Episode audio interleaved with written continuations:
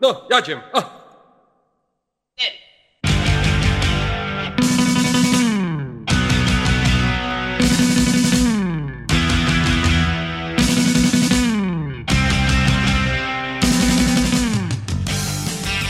Witajcie drodzy słuchacze w piątym epizodzie próby mikrofonu. Witam Was jak zwykle Robert Kessling. Dziś jest późna wieczorowa godzina, właściwie to już nocna, a dokładnie w tym momencie patrzę na zegarek, jest godzina 24.00. Nie kłamię, poważnie, jest 24.00 w tym momencie, a więc godzina duchów. I dzisiaj będzie o duchach. Zanim jednak do tego przejdę, e, parę słów komentarzy do, od nas, do ostatnich komentarzy, a więc tak. Papa przyznał się, że znaczy przyznał się w swoim podcaście jednym i drugim, że pije wódkę, że pije wino właśnie własnopędzone, to jeszcze się przyznał u mnie w komentarzach, że pali jakieś diarum. Co to jest? Natomiast Adam z Retroradia y, napisał, że są problemy z serwisem i, i ma problemy z, ze ściągnięciem nowego odcinka. Zdarza się niestety, że mypodcast.com nie działa jak powinien, za co wszystkich przepraszam. No i to tyle tytułem wstępu. Zapraszam do odsłuchania podcastu. Jest późna wieczorna godzina i ten czas skłonił mnie do podjęcia dużego wyzwania. Tym wyzwaniem będzie temat dzisiejszej audycji, jak zdążyliście już zapewne przeczytać bądź we wstępie usłyszeć, o czym będę mówił. Może powinienem zacząć od teorii, ale ja odwrotnie zacznę od praktyki, zacznę od faktów, e, od tego, co się wydarzyło w moim życiu. Było kilka takich różnych historii. E, jedną z najbardziej, i zacznę właśnie od tej najbardziej istotnych, może tak. Jest późna godzina, więc zrobię wam bajkę. Za górami, za rzekami, za siedmioma, e, to się działo w Polsce, więc jeszcze raz zacznę. Y, Przed górami, za kilkoma rzekami i za wieloma lasami wybrał się Robert na obóz harcerski, mimo że harcerzem nie był. Robert wybrał się wraz z kolegą i zaczęli poznawać obozowe życie harcerzyków. Notabene z harcerstwa wyrzucony byłem trzy razy, więc mogę powiedzieć, że byłem harcerzem kilkukrotnie. To taki przerywnik. No i wracając do obozu. Obóz był w miejscowości jakiejś tam... Yy, gdzie to było? No na tą chwilę nie pamiętam. W każdym razie były to prześliczne tereny starego lasu z jeziorem, głusza kompletna do najbliższej miejscowości kilka kilometrów, a i tak to była jakaś wioska. No i pewnego wieczoru, jak to y, często bywa na obozach harcerskich, druchny, druchowie zabrali się za wywoływanie duchów. Ja w tym czasie... A, i w jakim wieku byłem? Miałem może 11-12 lat, jakoś tak, tam końcówka szkoły podstawowej. 11-12 lat, tak mi się wydaje. I z kumplem jako atrakcję wybieraliśmy sobie więcej naszych wart, czyli stania i pilnowanie flagi obozowej, aby jej przypadkiem z innego obozu harcerskiego nam nie podprowadzili. No i podczas jednej z takich wart zdarzyła się właśnie ta historia. Staliśmy sobie z kumplem, ciemno, wokół naprawdę czarne lasy, stary las, liściasty, drzewa, nawet jak nie było wiatru, drzewa dziwnie skrzypiały i piszczały. To, to strasznie wyglądało. A jeszcze w tamtych czasach i jeszcze jak oni, w tamtych czasach mam na myśli, że młody byłem, wyobraźnia bardziej działała, a jeszcze do tego Yy, trzeba wziąć pod uwagę fakt właśnie, że oni wywoływali duchy i my mieliśmy tego świadomość. No i w pewnym momencie z namiotu, tam gdzie wywoływali duchy, wychodzi dziewczyna. Nie byłoby w tym nic dziwnego, gdyby ona nie szła tak bardzo prosto i bardzo konkretnie w kierunku wyjścia, a nie w kierunku któregoś z namiotów chcąc nie chcąc przeszła koło nas i wyszła poza teren obozu, skierowała się w kierunku tego właśnie czarnego lasu. Poszła sama, nikt za nią nie poszedł i no pomyśleliśmy sobie, no dobra, przeszła gdzieś tam, poszła, może może sobie chce zrobić jakąś tam ubikację w lesie czy coś, chociaż latryny mieliśmy na terenie obozu. W każdym razie jakoś nie zwróciliśmy wówczas na ten fakt aż tak wielkiej uwagi, poza tym, że dziewczyna była odważna, kierując się w stronę tego czarnego lasu. No i e, staliśmy sobie na tej warcie. Nie wiem ile czasu minęło, ale to był okres y, dłuższy niż 30-40 minut, może nawet coś koło godziny i wtedy ta dziewczyna wróciła z lasu. E, wtedy jak już wracała, no to zwróciliśmy, przyjrzeliśmy się jej bardziej z kumplem, e, no bo to nie było normalne, żeby taki długi czas być w czarnym lesie i wrócić już, skoro wyszła, to może była z innego obozu, no nie wiem, takie rzeczy nam przychodziły do głowy, a tu raptem ona wraca. Poza tym, co robić w taką czarną noc? Patrzy się na tych ludzi i na to, co się dzieje wokół. No i ona wróciła i stanęła, oparła się o maszt naszego obozu. Oparła się jedną ręką i zamarła w takiej pozycji. Człowiek, który... Zresztą spróbujcie może sami. Stańcie, oprzyjcie się jedną dłonią o jakąś powierzchnię i nie ruszajcie się przez około 5 minut. Ona tak właśnie stała, kompletnie bez ruchu, całkowicie nic nawet nie przestąpiła z nogi na nogę. Ona po prostu tak stanęła i zamarła. Yy, nie wiem skąd się wzięła jej koleżanka, ale, ale raptem jakoś tak się zjawiła przy tym słupie. Zobaczyła ją może z daleka, może się interesowali, gdzie, gdzie wyszła ta dziewczyna. No w każdym razie jej koleżanka przyszła i zaczęła z nią rozmawiać i Wtedy zauważyliśmy, że ta dziewczyna, jedna, no dobrze, nazwijmy ją po imieniu, bo już teraz wiem, że to Kinga była. Więc Kinga to jest ta, która wyszła do lasu i która wróciła, więc Kinga stała bez ruchu, koleżanka próbowała ją, że tak powiem, ocucić i y, przypominała jej, kim jest. Y, miała takie podejście, że wskazywało to na to, iż koleżanką była jedna z osób bawiących się e, w wywoływanie duchów, więc próbowała ją jakoś przy, przywrócić do stanu y, świadomości. No i trwało to jakieś 15 minut. Powolutku, powolutku Kinga zaczęła y, mówić odpowiadać na pytania, z tym, że na początku mówiła jakieś takie brednie, jak dla nas brednie. Mówiła, że ma inaczej na imię, że on na nią czeka, że jest jego dzieckiem, takie rzeczy. No aż w końcu powolutku jej ta prawdziwa świadomość zaczęła wracać do głowy.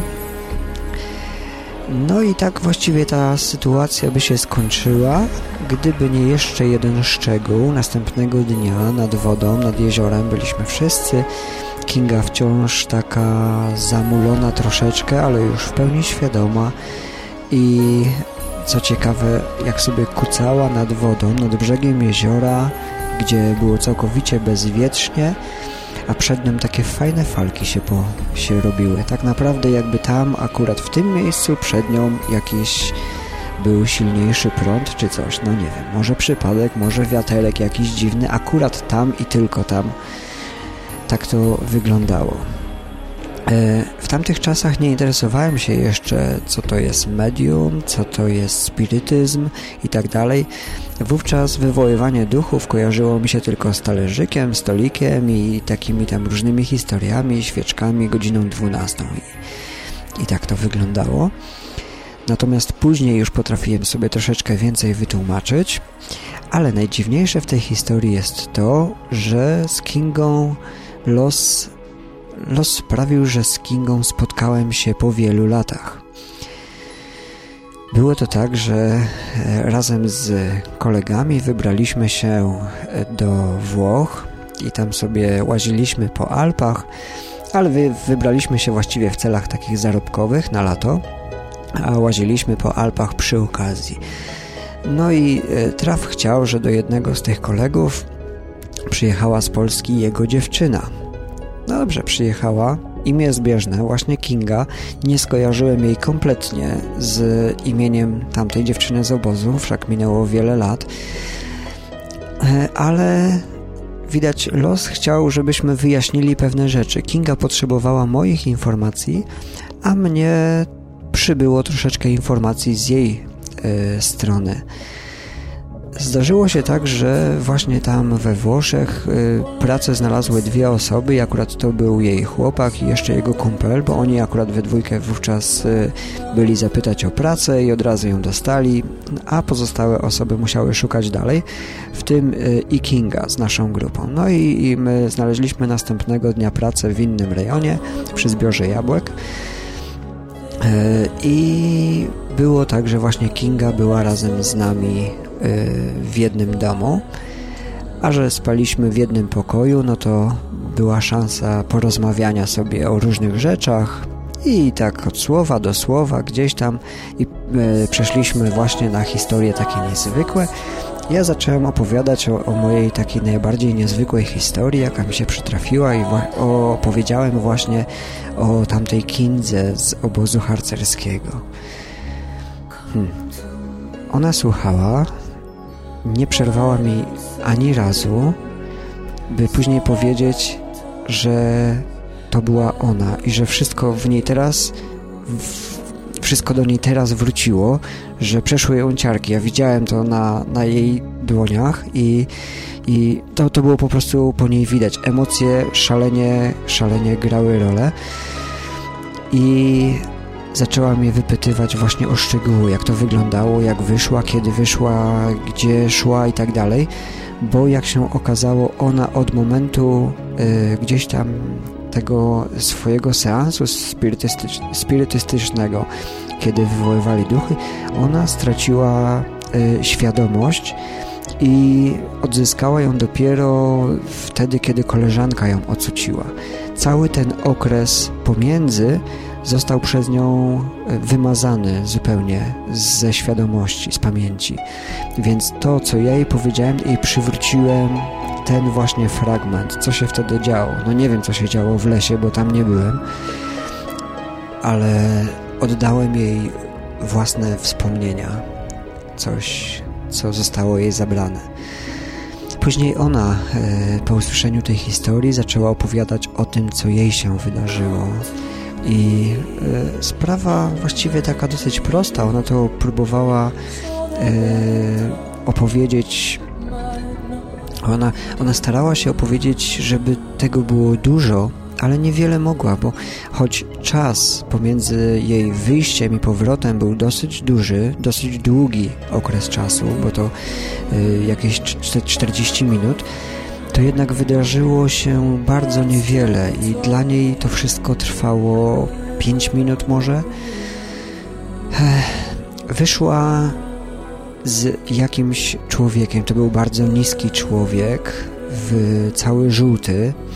Nie pamiętam właśnie, czy chodziło też o kolor skóry, natomiast pamiętała, że on był żółty, że w ogromnym żółtym kapeluszu, że był bardzo mały, taki karzeł czy też bardziej krasnalowaty, no ale taki mały człowiek, mówił, że jest jej ojcem, e, że ona ma jakoś tam inaczej na imię i ona właśnie z nim wyszła na spacer i tam e, rozmawiali. Nie pamięta o czym, ale w momencie, kiedy ona mi przekazywała tą historię, na jej ręce pojawiła się taka gęsia skórka i, i widać było, że, że boi się. Na pytanie moje, czy bała się wówczas, odpowiedziała, że nie, wtedy nie czuła kompletnie strachu, ale teraz, gdy to opowiada, gdy sobie przypomina, boi się o wiele bardziej, choć człowiek nic złego jej nie zrobił. E, no i, i poszedł z nią, i wrócił z nią, i, i właściwie nie byłoby w tym kompletnie nic złego. No nie było w tym nic złego historia się zakończyła, nigdy więcej nie wróciła. E, Kinga ma od tamtego momentu jest mm, czuła na kontakt z istotami spoza tego wymiaru, że tak powiem. Śmiejecie się. No, ma, jak to powiedzieć, jest medium. O, jest po prostu czuła, jest medium. Dla mnie ważne jest to, że ta historia nie zdarzyła się jakoś tak przypadkowo i można by tutaj przypomnieć sobie słowa Martina w odwyku, że nic nie dzieje się przypadkowo i że jednak gdzieś tam ktoś tym kieruje. Bo czy to nie jest zbieg okoliczności, albo czy to nie jest dziwny zbieg okoliczności, że po wielu latach spotykam za granicę tą dziewczynę, z którą nawet słowa nie zamówiłem, nie, nie zamieniłem, wiele lat wcześniej na obozie harcerskim. No bardzo dziwny zbieg okoliczności, żeby się znaleźć w tym samym pokoju wieczorem i opowiadać sobie tak różne historie, akurat wrócić do tej jednej.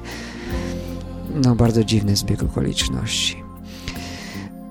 W swoim życiu miałem jeszcze kilka takich różnych ciekawych historii, które skłoniły mnie później do zainteresowania się spirytyzmem.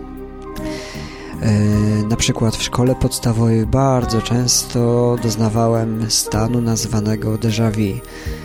E, I nawet jak próbowałem sobie to jakoś tłumaczyć w sposób naukowy i tam eksperymenty i tak dalej, no to w pewnym momencie e, wytłumaczenie typu, że nasza półkula jedna działa czasami z opóźnieniem względem półkuli drugiej, a więc to, co ta pierwsza zarejestruje, już y, ta druga po chwili, po ułamku sekund y, odbiera jako coś, co wcześniej przeżyliśmy. Tylko jak wytłumaczyć fakt, że w czasach właśnie mojej podstawówki te stany déjà vu potrafiły wyprzedzać przyszłość, nie na długo, ale na tak gdzieś dobre sek dobrą sekundę do przodu, i potrafiłem to nawet w pewnych momentach mówić do kolegi, typu tam wyjedzie czerwony samochód i się obracaliśmy i wyjeżdżał czerwony samochód, więc w tym momencie nie ma możliwości wytłumaczenia yy, tego w sposób taki naukowy, że jedna, druga półkula. Ja po prostu przewidywałem, że tak powiem, przyszłość, takie stany déjà vu z tym, że o, coś się dzieje i ja to pamiętałem, że to już się wydarzyło i za chwilę będzie coś takiego następnego. I o tym coś następnym potrafiłem powiedzieć. Takie stany miałem dosyć często, właśnie w podstawówce. E, później to zaniknęło, a teraz zdarza mi się niezwykle rzadko, ale w roku kilkukrotnie e, mi się takie stany zdarzają. Jednak nie przywiązuję do tego zbytniej wagi i, i zapominam o tym tego samego dnia. Tak, co jeszcze? Kiedyś jeszcze była taka historia znów ciekawa, ale to już może bardziej podchodząca pod spotkanie z istotami typu UFO. Śmieszne, ale yy, jak to się nazywa? Zbiorowa halucynacja. Zbiorowa, chociaż w przypadku tutaj yy, dwóch osób, czyli mnie i jeszcze koleżanki Cześć Danusia, jeżeli sobie kiedyś tego wysłuchasz, no to właśnie o tobie mowa. Pamiętam jak wracaliśmy z Danką, y, Danusią, no tak lepiej brzmi. Pamiętam jak wracaliśmy z Danusią z kościoła, gdzie mimo iż y, jestem niepraktykującym katolikiem, katolikiem y, graliśmy na mszy młodzieżowej no i te msze odbywały się wieczorami, a y, po godzinie 19 to jaki to był miesiąc, nie pamiętam, w każdym razie musiał być jakoś zimowy, bo było już ciemno i wracając z kościoła trzeba było przejść przez taką okolicę e, mniej, że tak powiem, bezpieczną. No i tam zawsze no, się odprowadzałem do domu. E, I było sobie raz tak, że przechodziliśmy przez e, teren szkolny naszej podstawówki byłej, gdzie przechodząc koło budynku szkolnego jest taki przesmyk. Przez moment widać boisko szkolne. I na tym boisku szkolnym zauważyliśmy dwa takie duże czerwone światła. I no i, no dobrze, dwa duże czerwone światła. Samochód jakiś tam wjechał czy coś. No, brama wjazdowa jest dokładnie od tego samego miejsca, gdzie my weszliśmy, więc inaczej tam na teren szkoły wjechać się nie da. Yy, jakoś nie było, nie, nie zaskoczyło to nas w tamtej chwili. Natomiast było już inaczej, kiedy weszliśmy za tym takim gzymsem, kiedy minęliśmy budynek i przeszliśmy już yy, mijając front budynku, weszliśmy na na, na teren, gdzie już było bardzo wyraźnie widać boisko szkolne. No nie było tam żadnego samochodu, a sądząc po światłach musiałby to być jakiś olbrzymi samochód, bo to były takie duże czerwone światła. No dobra, nie ma go tam, to znaczy, że jeszcze za boiskiem po prawej stronie tam był taki duży y, piaskowy plac, kilkukrotnie, no taki może trzy razy większy od terenu samej szkoły, więc no tam mógł być ten samochód jeszcze y, schowany, tam sobie mógł ktoś pojechać.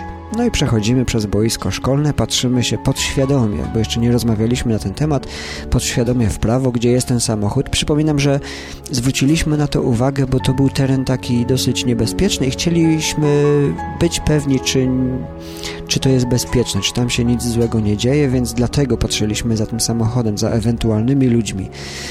Ale samochodu tam też nie było. I teraz co jest ważne, nie było na teren szkoły innej możliwości wjazdu jakiegokolwiek samochodu niż właśnie to wejście, którym my przeszliśmy pieszo.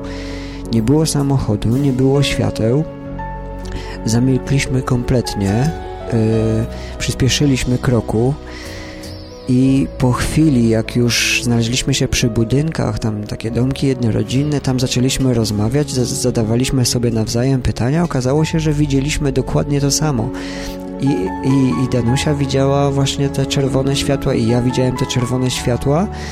No, jakoś e, nie mieliśmy na to żadnego wytłumaczenia. No, taki blady strach nas obleciał ale y, odprowadziłem Danusię do domu i biegiem inną już drogą wróciłem do swojego domu, by zastanawiać się, co to mogło być. No i oczywiście przyszło mi do głowy, jak ja mogłem dać się zrobić w konia. Przecież tam musiały być światła jednego z budynków w oddali. Widać, ktoś miał czerwone zasłony i, i to właśnie tak mogło wyglądać. No próbowałem sobie jakkolwiek to wytłumaczyć.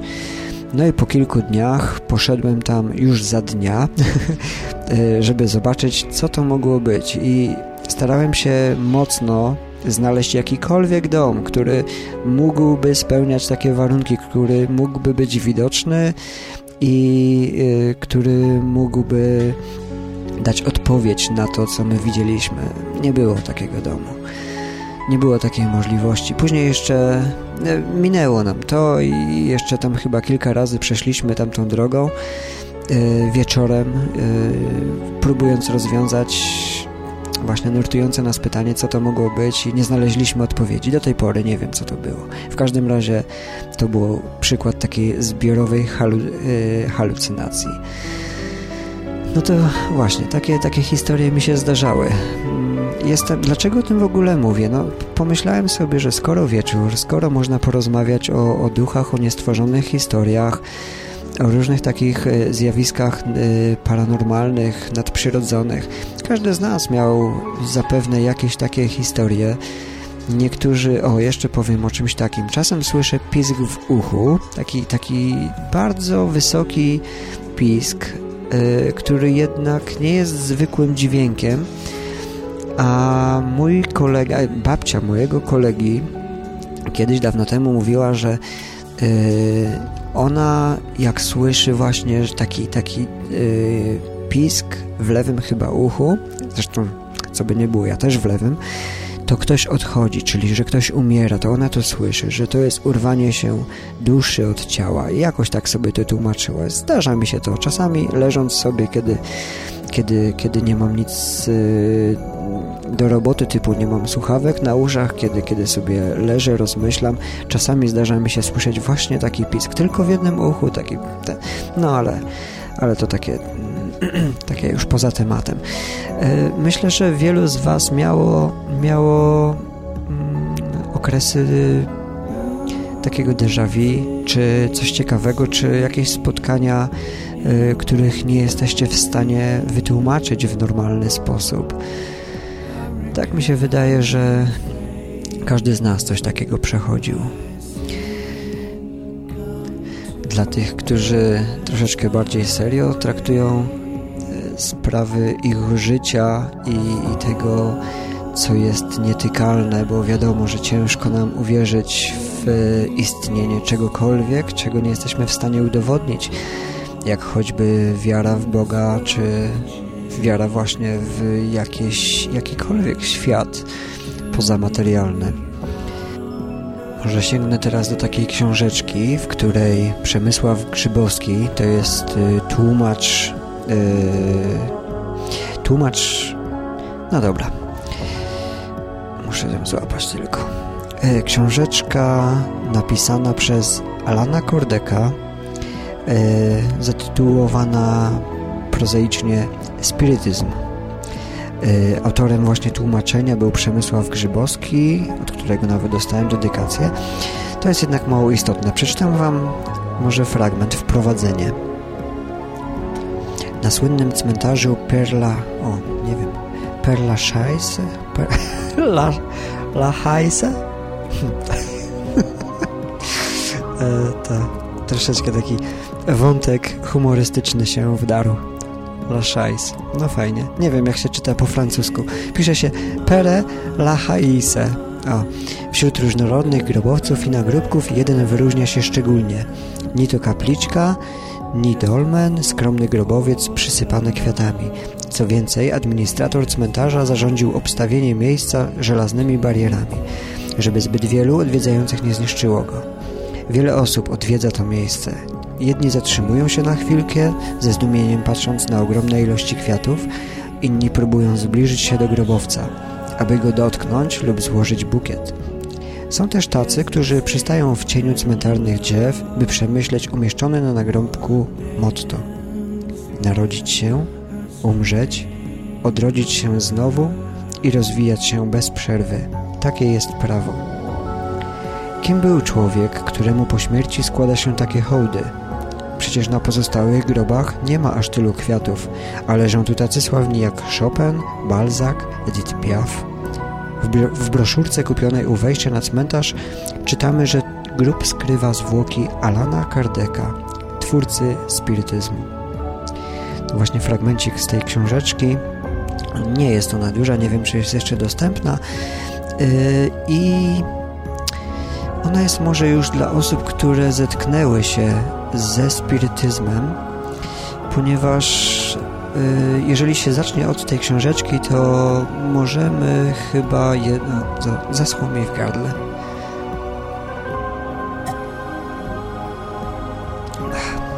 Przepraszam. Więc y, książeczka raczej, raczej dla tych, którzy są zainteresowani y, bardziej spirytyzmem jako nauką, filozofią niż, niż ciekawostkami e, z życia wziętymi. Jeżeli ktoś szuka jakichś takich atrakcji i e, historii, że tak powiem, e, nie z tej ziemi, niech sięgnie po książeczki typu Życie po życiu, czy Życie przed życiem, cała taka seria była. I, i zresztą opisujące historie opowiedziane przez ludzi, jednak charakter tamtych książeczek jest nieco odmienny od y, książeczki, która opisuje raczej spirytyzm, przytaczając oczywiście wiele przykładów. No i, i, i tak, y, mogę też jeszcze przeczytać wybrane takie pytania. Tutaj jest to tak w formie właśnie pytań, odpowiedzi. Zobaczmy, co tu jest. Czy spirytyzm jest religią? O, Martin, może, może się wypowiesz na ten temat. Chciałbym poznać Twoje zdanie właśnie, yy, że właśnie z tego względu, że tak bardzo mocno siedzisz yy, w Biblii i ufasz Biblii i jak to się ma w przełożeniu właśnie do spirytyzmu. Choć spirytyzm... I, no właśnie, dobrze. Przeczytam to, co zacząłem, czyli pytanie, czy spirytyzm jest religią? Nie, jest on jedynie nauką, która zawiera wiele aspektów filozoficznych i moralnych. Spirytyzm staje się teorią w chwili, gdy zajmuje się faktami, na przykład wirującymi stolikami, szukając ich przyczyn. Staje się filozofią, gdy stara się odpowiedzieć na pytanie, kim jesteśmy, skąd przyszliśmy i dokąd zmierzamy. No, to takie... Natomiast więcej jeszcze... Hmm. Niech no zobaczę...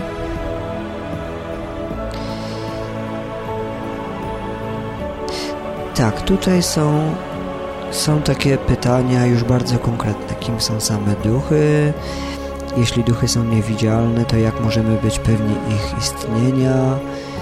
Powiedział Pan, że duchy są duszami ludzi, którzy żyli na ziemi, co, co nazywa Pan duszą. Yy, czego uczą nas duchy? O, tu jest takie ciekawe. Więc odpowiedź nawet jest na to tak. A czego uczą nas duchy? 1. Bóg jest najwyższym intelektem, pierwotną przyczyną wszelkich stworzeń. Jeśli wieczny, jedyny, niematerialny, wszechmogący, bezgraniczny, nie jeśli, sorry, jest wieczny, jedyny, niematerialny, wszechmogący, bezgranicznie dobry i sprawiedliwy. On stworzył wszechświat, czyli wszystkie stworzenia żywe i ciała materialne. Bóg stworzył duchy, istoty inteligentne, niematerialne, w stanie prostej nieświadomości. Ich przeznaczeniem jest stałe doskonalenie się i osiąganie, osiągnięcie doskonałości. Są one nieśmiertelne i nie... Yy, gdzie to jest? I zindywidualizowane. No i takich tam podpunktów jest więcej. Yy, pytania. Może te pytania właśnie będę czytał. Można więc powiedzieć, że spirytyzm mówi o istnieniu życia po śmierci? To jest pytanie.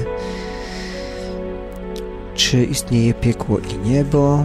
Co tu dalej? Dlaczego spirytyzm broni idei reinkarnacji? Czy w Biblii znajdują się komentarze do reinkarnacji? O właśnie, no przeczytam. Tak, w Nowym Testamencie Jan 3 od 1 do 12 znajduje się dialog Jezusa z Nikodemem. Nikodem spytał Jezusa, co należy uczynić, by osiągnąć Królestwo Niebieskie. Jezus, odpowie Jezus odpowiedział mu, Zaprawdę, zaprawdę nie osiągnie Królestwa Niebieskiego ten, kto nie narodzi się na nowo. Widząc zdumienie Nikodema, Jezus dodał, należy, należy koniecznie powtórnie narodzić się z wody i z ducha. Woda jest synonimem materii. Więc no, może Martin to inaczej zinterpretuje. No i książeczka taka o miejscach, w których straszy też wszystko na, na zasadzie właśnie pytań i od, o, odpowiedzi. Polecam, ale nie jako nie, nie jako pierwszą książeczkę, bo jest to napisane w taki sposób, że najpierw musimy w coś uwierzyć, by później zacząć to zgłębiać. Jeżeli na podstawie tej książeczki mielibyśmy uwierzyć, no to chyba jednak zbyt wiele odpowiedzi jest takich, które są nieadekwatne do naszego materialnego świata i ciężko byłoby nam się przestawić. Niemniej jednak zachęcam do lekturki typu spirytyzm, zachęcam do interesowania się wszelkimi paranormalnymi zjawiskami, zachęcam do pogrzebania w waszej przeszłości i do odszukania ciekawych historii, które miały miejsce. Mam nadzieję, że znajdą się osoby, które poza głupkowatymi komentarzami napiszą, coś się im przydarzyło, co miało miejsce. Podzielmy się tym, podzielcie się tym z innymi. Ja sam jestem bardzo ciekawy, być może będę mógł odpowiedzieć na niektóre z tych y, pytań, z tych sytuacji, być może coś będę mógł zinterpretować w jakiś sposób. Bardzo chciałbym poznać y, Wasze sprawy. Sam opowiedziałem o y, raz, dwóch, trzech czterech, nie wiem nawet, takich historiach, które mi się przytrafiły, e, więc podzieliłem się z Wami. Nawet tą historią, która nie jest z duchami raczej związana, typu światła jakieś dziwne na boisku szkolnym. Podzielcie się teraz ze mną, powiedzcie, co Wam się przytrafiło. Komentarze na www.probamikrofonu mypodcast.com Mówił do Was Robert Kessling, jest to podcast Próba Mikrofonu, już teraz bez O, Próba Mikrofonu, taki podcast. No i e, przepraszam, że dopiero teraz wstawiam mój podcast, ale mam nadzieję, że z ręką... Z re... Znowu trudne słowo sobie wybrałem. Zrekompensowałem... Jeszcze raz. Mam nadzieję, że zrekompensowałem Wam czas oczekiwania na podcast e, jego tematyką. Naprawdę liczę na Wasze komentarze, bo dla podcastera to jest najważniejsze. Serdecznie pozdrawiam i do kolejnego podcastu. Żegna się z Wami Robert Kessling.